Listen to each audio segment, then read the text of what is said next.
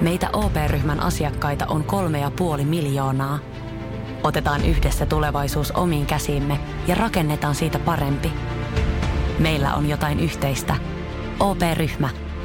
Osuuspankit, OP-yrityspankki, OP-koti ja Pohjola Vakuutus ovat osa OP-ryhmää.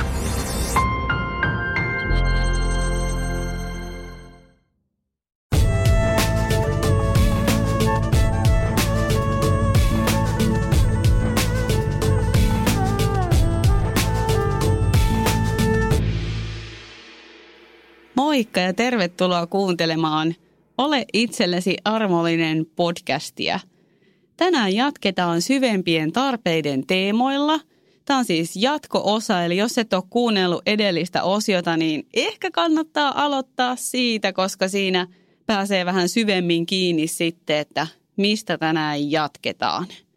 Edellisessä osiossa siis käsiteltiin, että mikä on Maslowin tarvehierarkia – käytiin läpi turvallisuuden, vaihtelun ja osallistumisen tarvetta ja nyt sitten käydään läpi rakkauden, kasvun ja merkityksellisyyden tarvetta ja vähän vedetään vielä yhteen, että miten tämä kaikki niin kuin liittyy itsetuntemukseen ja terveen itsetuntoon. Mutta joo, rakkauden ja yhteyden tarve ei siis todellakaan tarkoita pelkkää vaikkapa parisuhden rakkautta – vaan mun mielestä jotenkin kuvaa hyvin, että, että yhteyttä on se, että meillä on kaipuu kokea, että me saadaan tulla nähdyiksi jotenkin näennäisyyksien läpi. Eli ihmisellä on kaipuu nähdä toiseen ihmiseen sellaisten ehkä pintaroolien läpi. että totta kai kaikki käytännöllinen ja semmoinen pinnallinenkin on ihan tarpeen – mutta se ei niinkään luo yhteyttä. Yhteyttä ei ole se, että me ollaan aina samaa mieltä. Voi olla yhteydessä ja olla hyvinkin vaikka eri mieltä asioista. Mutta mun mielestä yhteyttä kuvaa hyvin sellainen ajatus, että pysähtyy toisen äärelle haluten ymmärtää. Yhteys on jollain lailla myös sitä jaettua ihmisyyttä, että – mä saattaisin olla sun saappaissa. Ja yhteys on itse asiassa aika pelottavaa. Sanotaan, että suurimmat haavat ihmisille tulee itse asiassa siellä rakkauden ja yhteyden alueella. Ja siksi onkin oikeastaan aika ymmärrettävää, että tähän kohtaan liittyy aika paljon kaiken näköisiä latauksia ja pelkoja. Tosiaan edellisessä osiossa käytiin läpi, että – nämä tarpeet on vähän niin kuin sellaisella janalla. Eli tarve voi olla ylikorostuneessa ääripäässä tai sitten semmoisessa alikorostuneessa, vähän kielletyssäkin ääripäässä. Niin jos tämä rakkaus ja yhteyden tarve olisi nyt siellä ylikorostuneessa ääripäässä, niin se usein näkyy elämässä semmoisena miellyttämisenä, sitä, että jotenkin omalla kustannuksella – et miellyttämisessä ja kiltteydessä ei ole sinällään mitään pahaa, mutta jos se tapahtuu omalla kustannuksella, niin silloin se kyllä tuottaakin aika paljon kipua. Silloin se kaipuu saada hyväksyntää ja rakkautta on niin kova, että vaikka uhraa jotenkin omaa arvokkuuttaan ja suostuu kohtelulle, joka ei ehkä edes ole kauhean kunnioittavaa tai arvostavaa, mutta ettei vaan tulisi hylätyksi. Tämä ääripää rakkauden ja yhteyden kaipuu näkyy siis semmoisena ehkä vähän niin kuin manipulaationa koittaa saada rakkautta. Ja se on hyvin tiedostamatonta ja manipulaatio on siihen to- tosi vahvan kuulonen sana. Mutta ehkä saat kiinni siitä ideasta, että mä hylkään vaikka itteni, kunhan sä et torju mua. Ja se sitten voi näkyä on konfliktien välttämisenä hinnalla millä hyvänsä – sitä, että yrittää muokata itsensä johonkin muotoon, joka olisi omasta mielestä niin toivottu tai pidetty. Ja siellä on usein taustalla syvä pelko, että ei riitä, ei kelpaa sellaisena kuin on. Vähän niin kuin semmoinen pelko, että jos joku oikeasti näkisi, minkälainen mä oon, niin se ei kyllä kestäisi. Tästä ehkä saakin sen tuntumaan aika hyvin siihen, että rakkaus ja yhteys on itse asiassa hyvinkin herkkää ja haavoittuvaista. Sitä jotenkin aitoa rakkautta ja yhteyttä niin ei oikeastaan pysty kokemaan muuten kuin sallimalla itsensä olla näkyvä just siinä, missä tässäkin hetkessä on. Eli jos tavallaan koittaa piilottaa sitä, mitä aidosti on, niin, niin se oma kohta ei pääse tulee siihen jotenkin rakkauden valoon ja yhteyteen, vaan siihen jää vähän joku muuri väliin. No sitten taas, jos tämä rakkauden ja yhteyden tarve on siellä toisessa ääripäässä, eli vähän niin kuin kielletyssä ääripäässä, niin se voi näkyä sellaisena välttämisenä, niin kuin läheisyyden välttämisenä, sitä, että ihmissuhteet jää aika käytännölliselle ja pinnalliselle tasolle. Siellä ei niin kuin uskalleta oikeasti mennä minkään aidosti haavoittuvaisen tai herkän äärelle. Ja silloin siellä voi olla semmoinen – ajatus taustalla, että mun täytyy selvitä yksin. Elämässä pärjää ja selviää vaan yksin. Sitten voi tulla sellaista just tunnetason eristäytymistä ja sitä, että sitä rakkautta ja yhteyttä hakee sit alitajuisesti jostain addiktioista. Eli siitä olikin ekassa osassa jo vähän puhetta, että vaikka me miten kiellettäisiin jotain tarvetta, niin se ei meistä katoa – Mä aika usein sanon, että ihminen ei voi ei tarvita jotain, mitä tarvitsee. Ja siksi, jos me kielletään jotain, niin meidän psyyke on niin, niin viisas kautta ovella, kummin päin se nyt halukaa ajatella, että se keksii aina jonkun toisen väylän koittaa sitä tarvetta täyttää. Jos ei siis vaikka rakkautta ja yhteyttä pysty löytämään aidosti täyttävillä tavoilla, niin silloin se mieli hakee sitä sit vaikka nyt jostain addiktiosta. Mun omalla kohdalla mä oon kokeillut molemmat ääripäät tästä. Mä oon kokeillut kieltää sen rakkauden ja yhteyden ja sitten taas mä oon kokeillut sen ylikorostuneen itteni muokkaamisen ja miellyttämisen ja konfliktien vältön. Enkä ole niin uskaltanut seistä itse itseni puolella. Ja tämä kohta on oikeasti tosi haavoittuvainen ihan niin kuin siitäkin syystä, että et, et rakkauden ja yhteyden tarve täyttyy suhteessa muihin. Totta kai niin kuin suuret viisaudet sanoo, niin itseäänkin voi oppia rakastaa ja jotenkin kun sanotaan, että rakasta ensin itseäsi, niin sitten voit ottaa rakkautta vastaan – niin mä koen, että se on osittain totta. Ja sitten osittain mä uskon kyllä myös siihen, että ihan, ihan oikeasti niin rakkaus voi olla hyvin parantavaa, varsinkin ihmiselle, jolla on sillä alueella vaille jäämisiä. Eli se on aika kova vaatimus, että rakasta ensin itseäsi ja vasta sitten voit ottaa rakkautta vastaan. Usein me opitaan rakastaa itteemme sitä kautta, että me on saatu kokea, että hei, joku muu pitää mua myös – rakkauden arvosena. Ne on aina vähän haastavia, jos on hitusen sellaiset mustavalkoiset ajatukset, että, että täysin itse pitää pystyä rakastamaan itseään tai pitää sitä, pitää tätä, vaan jotenkin tämänkin kohan suhteen mun mielestä on tosi tärkeä säilyttää semmoinen aika hienovarainen ja herkkäkin ajatus, että rakkaus ja yhteys syntyy suhteessa toisiin. Ja totta kai, miten mä voin löytää sitä itsestäni ja sitä voi löytää itsestään, mutta mitä se olisi kuitenkin sallia sitä myös ihan oikeasti ihmissuhteissa, joka on aika intiimiä ja pelottavaa, koska silloin siellä on aina myös se pelko siitä torjutuksi ja hylätyksi tulosta.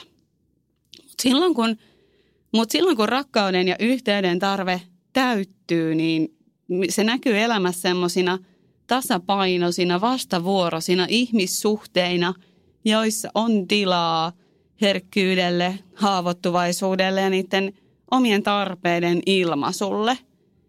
Rakkauden ja yhteyden tarpeen täyttyminen niin tuo elämään tunnetta, että, että tulee jotenkin ymmärretyksi ja kuulluksi, vaikka ei aina olisikaan samaa mieltä.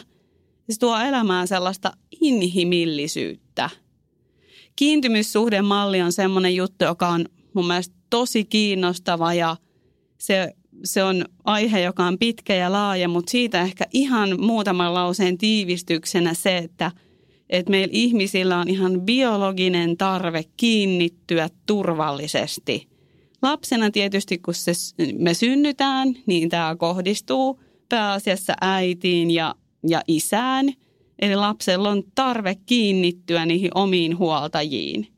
Mutta sitten usein aikuisuudessa niin se on vaikka sitten se oma kumppani tai joku muu läheinen ihminen, keihin tämä ihan niin kuin biologinen tarve turvallisesti kiinnittyä kohdistuu. Ja tämä ei siis ole heikkoutta tai mitään, mistä, minkä yläpuolella pitäisi olla, vaan tämä on ihmisyyttä ja tämä saakin olla ihmisyyttä. Mutta sitä voi taas hetken tunnustella itsessään, että miten tämä rakkauden ja yhteyden tarve omassa elämässä täyttyy. Um, nykyisin on mahdollisuuksia kaiken näköisiin vaikka naisten piireihin ja toivottavasti miesten piireihin, AA-kerhoihin tai joihinkin vaikka henkisen kasvun kursseihin, jossa voi niin kuin altistua sille, että tapaa vaikka ihmisiä, jotka olisi kyvykkäitä kohtaamaan tasavertaisesti. Ja aika usein, vaikka jos ihminen tulee mun itsetuntemusohjaukseen, niin tämä tarve on siellä hyvin huutavana taustalla. Eli aika usein ihmiset kuvaa, että, että kaiken pitäisi olla hyvin ja kaikki on ulkoisesti hyvin, mutta musta tuntuu, että jotain puuttuu tai että mä kaipaan jotain enempi. Ja usein se, mitä siellä kaivataan, on se yhteys. Se joku syvempi yhteys, että mä saan tulla nähdyksi ja mä saan nähdä toiseen. Se on, se on iso juttu. Se on tosi iso ja tosi kaunis ja tosi herkkä juttu se. Mutta jatketaan siitä eteenpäin seuraavaan tarpeeseen, eli kasvun tarpeeseen. Mun mielestä kasvun tarvetta kuvatessa niin sopii tosi hyvin vertauskuva luonnosta. Eli luonnossa se, mikä ei enää kasva, missä ei ole semmoinen uusiutumisen ja avautumisen energia, niin luonnossa se kuolee. Se kuihtuu pois ja sitten syntyy tilalle jotain uutta. Niin ihan samalla tavalla kuin luonnossa se, mikä ei kasva, niin kuolee ja kuihtuu, niin se on tietysti osa elämää ja osa ihmisyyttä, mutta meillä on tarve siihen, että täällä on jotain, joka on avautumassa, syventymässä, laajenemassa. Joku on niin kuin menossa eteenpäin. Joskus sanotaan, että me ihmiset ollaan itse asiassa henkisiä olentoja opettelemassa ihmisyyttä. No ihmisyydessä vasta, vasta niin kuin opeteltavaa onkin, mutta se jos joku on kasvua – ja sitten taas samalla niin kasvun ei aina tarvi olla jotain mega henkistä tai ylevää, vaan kasvua voi olla vaikka se, että, että joku harjoittelee aina puhumisen sijaan kuuntelemaan. Kasvua voi olla se, että harjoittelee ottaa vastuun omasta elämästä. Kasvua voi olla se, että harjoittelee ole omalla puolellaan. Kasvu voi olla jollekin se, että harjoittelee pyytää apua – kasvu voi olla hyvin siis monenlaiset asiat. Ja niin kuin on, on jo aiemmin tässä podcast-sarjasta puhuttu, niin kasvu ei ole aina kaikille samaa. Ja tämä on mun mielestä hirmu kiehtovaa ja jotenkin suuri mysteerikin, että mitä se kenellekin meistä on. Tämmöinen kuin Riso Hudson on mun mielestä sanonut hyvin, että kasvu on radikaalien paradoksien hyväksymistä itsessä ja elämässä – Eli sitä se kasvu niin kuin noin tiivistetysti, tiivistetysti, tiivistetysti, vaikea sana. Mutta sitä se noin niin kuin en enää sano sitä sanaa, tiivistetysti on. Joo, mutta jos tämä kasvun tarve on siellä ylikorostuneessa ääripäässä, niin silloin se on vähän taas sellaista levotonta ja hätästä ja sitä, että ahmitaan vaikka nyt kursseja ja kirjoja – ilman, että niiden sitä sisältöä kerkee aidosti tuoda vaikka arkeen tai omaksuu. Silloin se kasvu on ehkä vähän sellaista välineurheilua sen sijaan, että katsoisi hyvin syvälle siihen omaan arkeen tai omaan itseen, että mitä tämä olisi mulle hyvin konkreettisesti, hyvin, hyvin käytännössä. Silloin siihen kasvuun voi liittyä semmoinen paineen tunne, stressi ja no just se, että mikään ei riitä asenne. Ja tällöin ihminen itse asiassa usein vähän paradoksaalisesti blokkaa sitä omaa autenttista kasvua. Kun se välineurheilu on kunnossa, ulkoiset puitteet näyttää siltä, että kasvu tapahtuu, mutta mitä tapahtuu siinä ihan lähellä, niin se voi mennä ihmiseltä hyvinkin ohi. Mun yksi oma opettaja Tommi Kujala on sanonut tosi hyvin, että oikeastaan ainoa, mitä tarvitsee sillä oman kasvun polulla tietää, on se askel, mikä on oleellinen nyt. Ei tarvitse tietää, mitä on kymmenen askeleen päästä. Ja itse asiassa just sillä, että koittaa miettiä niin pitkälle, saattaa jopa blokata sen näkemistä, että mikä olisi tässä ihan mun lähellä. Ja tämä samanen Tommi on myös sanonut, että, että usein se kaikista lähimpinä oleva kasvu on just se, mikä on vaikein huomata, koska me usein halutaan ajatella, että meiltä vaaditaan jotain kauhean paljon enemmän ja suurempaa. Se, mikä on siinä ihan lähellä, on se askel, mikä on mahdollista ottaa. Se ei ole aina ehkä ihan hirmu helppoa, mutta se on ihan siinä lähellä ja se on mahdollista. No sitten taas, jos tämä kasvun tarve on siellä toisessa ääripäässä, niin silloin, eli siellä vähän niin kuin kielletyssä ääripäässä, niin se voi näkyä elämässä sellaisena jämähtäneisyytenä, pelkona mennä eteenpäin, epäonnistumisen pelkona, ehkä jopa kyynisyytenä ja muiden arvosteluna. Nyt tästä tulee mieleen tämmöinen vertauskuva, jonka on muistaakseni Tommi Helsteinin kirjasta lukenut, että – että ajattelee, että tämä on semmoinen elämän virta, sellainen oikeasti niin kuin vallaton virta, jonka kulkua ei ihan kukaan pysty hallitsemaan. Ja siellä on sitten näitä ihmisiä, jotka menee tämän virran mukana. Joo, välillä tulee pölkkyä päähän ja siellä vähän ollaan jumissa hetkittäin jossain, mutta ollaan siinä virrassa, ollaan siinä niin kuin kulussa mukana, alttiina elämälle – mutta sitten siellä virran vierellä on ne ihmiset, jotka katsoo ulkopuolelta ja arvostelee. Älä mene tonne. Mitä toikin tonne meni, mitä toikin kuvittelee. Eli sieltä ulkopuolelta hirveästi arvostellaan niitä, jotka kuitenkin ovat altistuneet elämälle, altistuneet sille, että väliltä tulee pölkkyjä päähän ja kaikki ei mene ihan nappia täydellisesti niin se kuvaa usein sitä, että, että ihmistä itse asiassa saattaa itse pelottaa se, että mitä se oma kasvu voi vaikka itselle olla, niin silloin on paljon helpompaa keskittyä arvostelemaan sitä, että mitä muut tekee. No silloin taas, kun tämä kasvun tarve täyttyy terveellä tavalla, niin siellä on tilaa ja se tulee hyvin siihen lähelle ja siihen arkeen – ja mä koen, että aitoon kasvuun liittyy aina nöyryys. Siinä ei ole todellakaan kyse mistään, että olisi kenenkään yläpuolella tai jollain tasolla tai mitään sellaista, vaan, vaan se on nöyrää ja se on parhaimmillaan itselle inspiroivaa ja sen tuntusta, että on itselleen jonkun toden äärellä. Ja mä koen, että kasvuun liittyy vahvasti aina vastuu. Ja se on joskus aika jotenkin kasvu on joskus jotain, että tekee itselleen jotain vähän yllättävää.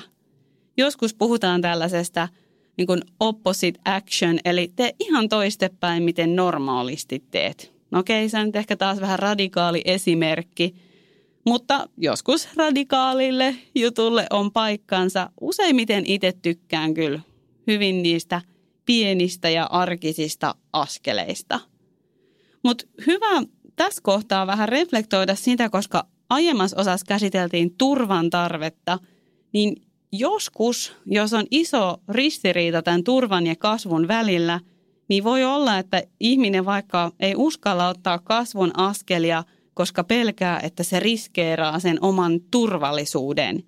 Ja tämähän on itse asiassa aika ymmärrettävää ja aika loogista. Ja siksi semmoisella omalla itsetuntemuksen tiellä olisikin ehkä hyvä harjoitella ehkä sellaista ajatusta, joka ehkä ajan myötä voi muuttua myös kokemukseksi, on, että, että kasvukin voi olla turvallista.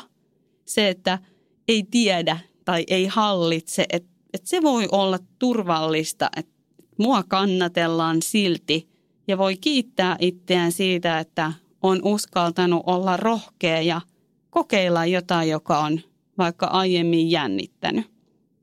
Mutta tosiaan niin omasta kokemuksestani olen tässäkin kokeillut näitä molempia ääripäitä. Eli mähän on siis ollut hyvinkin jämähtänyt ja hyvin välttänyt sitä aitoa kasvua. Ja sitten vastaavasti ollut just siellä ylikorostuneessa, että lisää, lisää ja kursseja, kirjoja. Ja se oli ihan niin kuin mulla addiktio. Mutta taas se vältti mulla sen aidon kasvun, joka olisi ollut ihan siinä lähellä. Ja siksi tekeekin mieli taas jälleen kerran kysyä, että mitä se kasvu ihan oikeasti on just mulle. Se on aika intiimi kysymys ja joskus voi olla, että sitä reflektoidakseen tarvitsee jonkunnäköistä turvallista peiliä tai vaikka terapeuttia tai jotain, joka auttaa näkemään, koska jos me ollaan siinä omassa todellisuuskuplassamme, niin me ei välttämättä nähdä sitä, mikä on ihan siinä lähellä. Mutta joo, tärkeä tarve.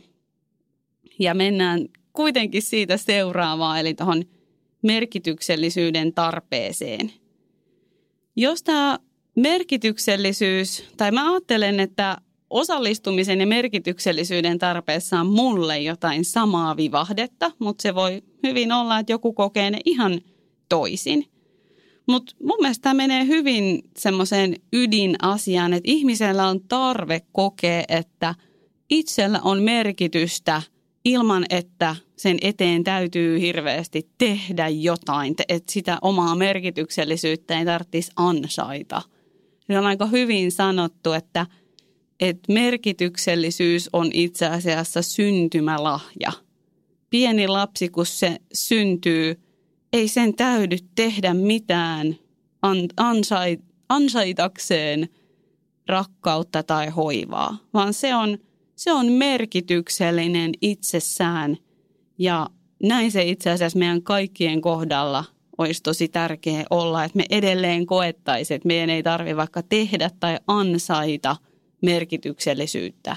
No helpommin sanottu kuin koettu todeksi tässä maailmassa, joka – kuitenkin aika usein näyttää siltä, että, että merkitys saadaan titteleiden kautta tai ansaitsemisen kautta tai tykkäysten ja jakojen kautta. Me ollaan ehkä vähän niin kuin unohdettu se, että, että mitä on aito merkityksellisyys. Ja samalla mä ajattelen, että tähän kohtaan kuuluu myös tarve kokea, että oma elämä tuntuu itselle elämisen arvoselta. Että tuntuu merkitykselliseltä saada elää just sitä omaa elämää. Sen ei ehkä tarvi olla kaikkien ihanteiden mukaista, mutta se voi olla itselle just sitä the oikeaa elämää. No tämä kohta on mun mielestä aika hyvin näkyvillä tässä ajassa, että mitkä on ne korvikekeinot hakea sitä merkityksellisyyttä. Ja mä koen, että aika monella ihmisellä on ihan kroonista riittämättömyyden tunnetta ja merkityksettömyyden fiilistä siellä taustalla ja me lähdetään sitten kuka mistäkin hakea sitä, että tulisinko mä tätä kautta nähdyksi, tulisinko mä tätä kautta hyväksytyksi ja merkitykselliseksi. Mulle se keino oli, no sen syömishäiriön kautta. Semmoisen, että mä olen urheilullinen ihminen tai mä, mä pelastan mun puolison tämän mun läheisriippuvuuden avulla, niin sit mä oon merkityksellinen toiselle – Eli mä yritin manipuloimalla elämää hakea merkityksellisyyttä. Ja aika monesti meillä unohtuu, kun me sitä merkityksellisyyttä jahdataan, että, että miten monelle ihmiselle me ihan oikeasti aidosti ollaan merkityksellisiä ilman, että niiden tarvitsee koko aika sitä huutaa. Musta on välillä aika surullista, että mitä vaikka sosiaalinen media on joskus tehnyt sen, että – me haetaan niin kuin tykkäyksiä ja huomiota ihmisiltä, jotka ei oikeasti edes tunne meitä. Ja sitten ne ihmiset, jotka on siinä ihan lähellä, niin me jotenkin huomata niiden läsnäoloa. Se on mun mielestä jotenkin surullista ja siksi toivoisin, että yhä enempi nähtäisi se, että, että ketkä mut oikeasti tuntee ja ketkä mä ihan oikeasti tunnen, että se voisi niinku olla aika riittävä juttu se. Mutta joo, jos tätä merkityksellisyyden tarvetta koittaa, tai jos siellä on se ylikorostunut ääripää, niin silloin siellä usein on taustalla pelko kohdata sellaista tyhjyyttä, pelko vaan olla. Silloin ihmistä ohjaa se ajatus, että mä oon merkityksellinen, kun mä ansaitsen ja se on tietysti kauhean pelottavaa silloin vaan olla, koska oma merkityksettömyyden fiilis nousee esiin. No, tämä merkityksellisyyden tarpeen ääripää voi myös ilmetä semmoisena pelkona antaa vastuuta muille. Silloin siellä voi olla kova tarve ihailulle ja huomiolle ja sitä voidaan hakea vähän ehkä kyseenalaisinkin keinoin. Vähän niin kuin se, että ne omat arvot saattaa jäädä sivuun, kunhan mä vaan saan kokea, että mä oon merkityksellinen. Ja sehän on siis ihan hirveä dopamiiniryöppy aivoille, kun saa sen fiiliksen, että siihen jää kyllä todella helposti koukkuun. Ei siinä ole mitään pahaa, mutta mä jotenkin ehkä toivoisin meille ihmisille pikkasen enempi semmoista tietoisuutta, että, että, että milloin me vaikka niin kuin sanotaan jollekin ihmiset, oi vitsi sä näytät hyvältä ja hehkuvalta. Sehän on ihana kommentti, mutta jos ihminen on vaikka just ollut jollain vaikka millä kitukuurilla ja sitten hän saa siitä sen viestin, että no niin, nyt hän näytti hyvältä ja hehkuvalta, että näin hänen täytyy tehdä saadakseen kiitosta. Ja siitä voi tulla tosi kova koukku. Mä sain itse silloin syömishäiriöisenä niin kuin kiitosta mun kurinalaisuudesta ja tahdon voimasta. Ja mm, mä muistan, että kyllä se itse asiassa silloin välillä tuntui niin kuin pahalta, koska mä hirmu selkeästi tunnistin sen, että niin, että jos mä en tekisi näin, niin sitten pitää sitten mua niin kuin laiskana ja huonona, että se, se oli ristiriitainen fiilis, koska samalla kehut tuntui hyvältä ja samalla siltä, että nyt mulla on todellakin paine tätä jatkaa. Mutta joo, mä lähdin vähän harhailemaan, mutta pointtina oli sanoa se, että, että annetaan kehuja, mutta jotenkin, että voitaisiko olla tietoisia siitä, että voitaisiko antaa vaikka kehuja ja sitä merkityksellisyyttä ihan vaan siitä, että kuka jokin on. Että sä sä oot tärkeä sinuna, sä oot ihana sinuna. Ei, että no vitsi, kun sä näytät nyt hyvältä ja ootko sä laihtunut ja ootko sä sitä ja niin kuin tämän tyylistä. Et haluaisin olla itse luomassa enempi maailmaa, jossa – ihmiset sais kokea, että ne on riittäviä ja merkityksellisiä ilman, että sen eteen täytyy hirveästi tehdä jotain tai muokata itseään tai olla rahaa tai mitä hyvänsä. Mutta sitten toinen ääripää, jos merkityksellisyyden tarve on vähän niin kuin siellä kielletyssä suunnassa, niin se taas näkyy semmoisena um, itsen vähättelynä ja semmoisina superegon ajatuksina, että ei mulla ole kellekään mitään väliä. Silloin on semmoista vahvaa negatiivista vertailua muihin. En niin kuitenkin uskalla edes ottaa omaa paikkaansa tässä elämässä, kun kokee jo valmiiksi, että ei mulla ole mitään väliä. Se voi tuntua siltä, että on niin kuin avuton. En mä kykene tekemään mun elämässä mitään on vähän niin kuin vaan elämän ohjailtavissa. Ei mulla tässä oikein mitään väliä ole, eli siinä on aika semmoinen masentunutkin sävy. Hyvin kipeä ääripää tietysti sekin, eli jos se ylikorostunut ääripää oli vähän semmoinen levoton, paineinen, niin tämä ääripää on taas aika lamaantunut ja jämähtänyt. Ja sitten kun tämä merkityksellisyyden tarve – täyttyy terveellä tavalla, niin se on sellaista tunnetta, että on, on, niin kuin, on hyvä olla minä. Mun mielestä on ihanasti sanottu, että yksi vaikeimmista asioista tässä elämässä on olla se, kuka on. Ja samalla se on yksi paras asia. Se on se tunne, että, että on itsenään arvokas ja oma elämä tuntuu merkitykselliseltä itselle. Se oma elämä tuntuu elämisen, arvosen, elämisen arvoselta ja niin kuin kokee, että mä oon just siinä, missä mun tulee olla. Isoja, isoja juttuja, suuria tarpeita ollaan käyty läpi, eli turvallisuus, vaihtelu, osallistuminen, rakkaus ja yhteys, kasvu ja merkityksellisyys. Ja vielä tässä Maslowin tarvehierarkiasta, niin yleisesti ottaen ihmisellä on yksi tai kaksi niin sanotusti johtavaa tarvetta. Eli jotkut tarpeet ohjaa kaikista eniten sitä omaa toimintaa. Ja usein yksi tarve on semmoinen vähän sokea piste, joku mitä ei ihan huomaa. Ja voisi ajatella, että sen meidän kasvun kannalta olisi hyvä huomata, että mitkä ne ylikorostuneet on, tai ei ylikorostuneet, vaan ne johtavat. No ne mulla siis oli ylikorostuneita myös, mutta mulla siis johtavat tarpeet itsellä on ollut turvallisuus ja tämä rakkauden ja yhteyden tarve ja ne oli samalla myös hyvin ylikorostuneita. Ja just näiden suhteen mun kasvun kannalta oli tosi tärkeää harjoitella tulee sieltä ylikorostuneesta ääripäästä – vähän sinne niin kuin keskilinjalle, että hmm, miten mä voisin vähän hellittää. Ja sitten mun sokea piste oli just tämä osallistumisen tarve ja sen suhteen taas, että miten mä voisin sitä sieltä kielletystä tuoda vähän näkyvämmäksi, vähän sallitummaksi, vähän enempi jotenkin läsnä tähän mun elämään. Mutta se kun, tai sanotaan, että, että näiden tarpeiden täyttyminen tuo elämään sellaista tyytyväisyyttä ja ehkä uskaltaisi jopa käyttää sanaa onnellisuus.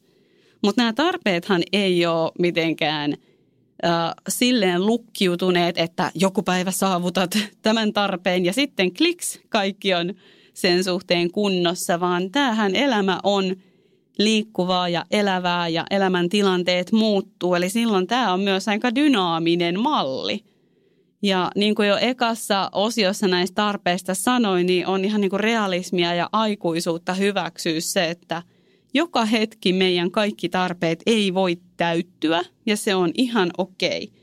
Mutta se, mitä tämä ymmärrys parhaimmillaan ihmiselle tuo, on semmoinen vastuullisuus. Että jos huomaa jotain äh, kipua, niin usein silloin, tai tästä niin kun tunnetason kipua tai – puutteen tunnetta tai ahdistusta tai hämmennystä, niin usein, jos lähtee vähän katsoa, että hei, mitäs nämä mun tarpeet? Onko siellä joku vähän lähtenyt ylikorostumaan? Onko joku vähän siellä kielletyn puolella? Niin ne voi olla hyvinkin selittäviä sille omalle ololle. Ja kun jotain tiedostaa, niin tättädää, se tuo käsiparikseen vastuuta. Eli silloin, kun tiedostaa, niin voisi ajatella, että on – vastuullinen tekee sen, minkä voi, jotta ne tarpeet voisi jotenkin täyttyä niillä aidoilla tavoilla, jotta ei tarvisi niiden korviketarpeiden perässä juosta. No, tämä on hirmu, hirmu, hirmu selittävää meidän ihmisten toiminnalle ja meidän toimintojen motiiveille. Mä ihan siinä edellisessä osion alussa sanoin, että tämä Maslowin tarvehierarkian mukaan kaikki se, mitä me tehdään – pyrkii suojaamaan, ettei joku näistä meidän tarpeista tulisi uhatuksi tai sitten pyrkii täyttää jotain näistä tarpeista. Ja jos sitä vähän vielä avaa käytännön tasolle, niin se tarkoittaa sitä, että ihmiset silloinkin kun ne loukkaa ja satuttaa, toimii tavoilla, jotka koskee, niin se ei ole niiden tarkoitus, vaan niiden pyrkimys on joko suojata jotain omaa tarvetta – tai koittaa täyttää sitä. Esimerkiksi nyt aika voimakas esimerkki, mutta pettäminen, joka on valitettavan surullisen yleistä tänä päivänä, niin voi olla vaikka yritys täyttää rakkauden ja yhteyden ja vaikka vaihtelun tarvetta, ehkä jotain muutakin tarvetta.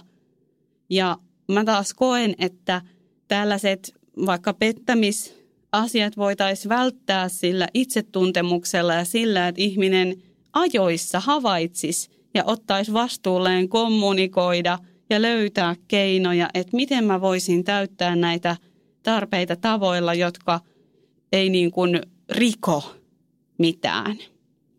Mutta tämä on ainakin mulle ollut tosi iso ymmärrys ja tuonut hirveästi ymmärrystä sekä itteen ja toisiinkin ihmisiin kohtaan, että, että meillä on kaikilla näihin, sääntö, näihin siis tarpeisiin liittyen monenlaisia sääntöjä ja kuvitelmia. Meillä on ehdollistumia, ne on jollain ehkä siellä janalla ylikorostuneella tai kielletyllä kohdalla. Ihanaa, jos me ollaan elämässä tilanteissa, jossa ne on siellä tasapainossa ja jotenkin terveellä jamalla ja se on oikeasti ihan tosi mahdollista, eikä tarvi olla mitään ää, niin kuin rakettitiedettä se, että voisi elää elämää, jossa tarpeet täyttyy terveellä tavalla. Mutta tämän ymmärrys tuo kyllä hyvin paljon lisää ehkä perspektiiviä siihen, että miksi me ihmiset toimitaan niin kuin me toimitaan. Ja vielä tämän tarveteorian mukaan, niin jos joku asia täyttää kaikkia näistä tarpeista, niin siitä tulee helposti addiktio. Ja siis silloinhan on kyse tästä korviketarpeesta. Eli mulla vaikka se syömishäiriö, niin sen pyrkimys oli täyttää näitä kaikkia tarpeita ja siksi mä jäinkin siihen niin isosti koukkuun – ja siksi se olikin iso työ lähteä purkaa kaikkia niitä ehdollistumia ja kohtaan niin kuin sitä, että mä esimerkiksi hain hirveästi siitä syömishäiriöstä turvaa ja yhteyttä. Ne oli ne niin kuin ykkösprioriteetit siinä, että huomata, että mun turva ei olekaan kiinni siitä, että mitä mä syön tai miten mä liikun tai mitä pälä, pälä, pälä, mitä mun pää nyt oli kehittänyt. Ja se on se kohta tätä matkaa, joka tuntuu välillä hitusen epämukavalta. Ja se on just se kohta, missä itse asiassa olisi tosi tärkeää, että niitä omia ajatuksia voisi jakaa jollekin ihmiselle, joka osaisi jotenkin kuunnella ja ymmärtää ilman, että yrittää ratkaista niitä toisen fiiliksiä. Mutta tätä on ihmisyys, nämä tarpeet on yleisinhimillisiä – nämä enemmän tai vähemmän koskettaa meitä kaikkia. Tervetuloa olemaan tarvitseva siis kanssani ja, ja kaikkien meidän ihmisten kanssa. Ähm, tämä myös selittää sitä, että miksi joskus me saatetaan ulkoisesti toimia hyvin erilaisilla tavoilla, mutta hakea sy- hyvin niin kuin samankaltaista asiaa. Ja tämä mun mielestä vahvistaa sitä, että meissä ihmisissä, vaikka ulkoisesti ollaan välillä hyvinkin erilaisia – niin syvältä sisältä käsin meillä on kuitenkin aika samanlaiset kaipuut. Kiitos, että olit kuulolla. Missä menee oman kehon rajat? Vedätkö vielä muutamat vedot, lasket kyykyt, nouset raput, juokset joen varrenkin? Vai pysähdytkö? Ja jatkat taas huomenna. Kuuntele sun kehoa. Anna sille rakennusaineita. Älä ota turhia paineita. Nauti joka liikkeestä. Nauti koko matkasta. Valio Profiili.